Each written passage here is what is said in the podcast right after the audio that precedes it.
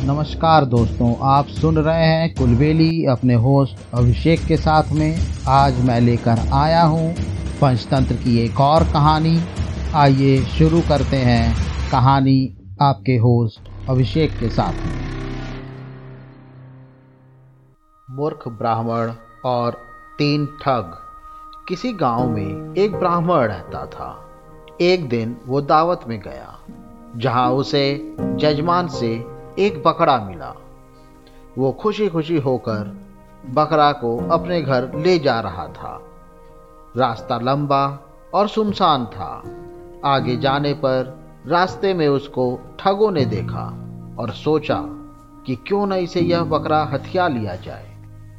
तीनों ठगों ने ब्राह्मण के कंधे पर बकरे को देखकर उसे हथियाने का प्लान बनाना शुरू कर दिया।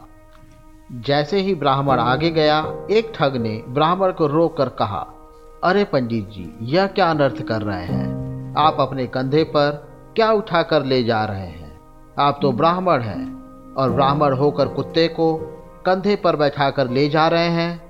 ब्राह्मण ने क्रोधित होकर उसे झिड़कते हुए कहा, पागल है क्या? या अंधा है। दिखाई नहीं देता या कुत्ता नहीं, बकरा है। पहले ठग ने फिर कहा, खैर, मेरा काम आपको बताना था। अगर आपको कुत्ता ही अपने कंधे पर ले जाना है तो मुझे क्या? आप जाने और आपका काम? थोड़ी दूर चलने के बाद ब्राह्मण को दूसरा ठग मिला। उसने ब्राह्मण को रोका और कहा पंडित जी, क्या हो गया है आपको? ब्राह्मण हो के मरी हुई बच्चिया को कंधे पर लाद कर ले जा रहे हैं। उच्च कुल के लोगों को क्या यह शोभा देता है?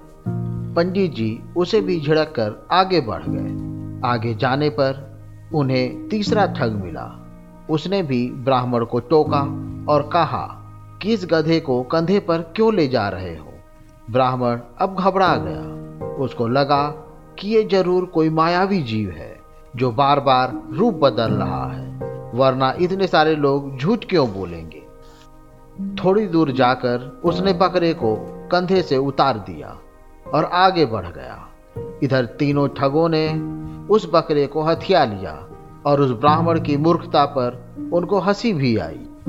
इस कहानी से हमको यह शिक्षा मिलती है। कहते हैं कि किसी झूठ को बार बार बोलने से वह सच की तरह लगने लगता है। इसलिए अपने दिमाग से काम लें और अपने आप पर विश्वास करें। दोस्तों, मुझे उम्मीद है आज की कहानी आपको ज़रूर पसंद आई होगी। और रोचक कहानी सुनने के लिए हमें लाइक सब्सक्राइब और कमेंट करते रहिए। तब तक के लिए अपने होस्ट अभिषेक को आज्ञा दें। नमस्कार।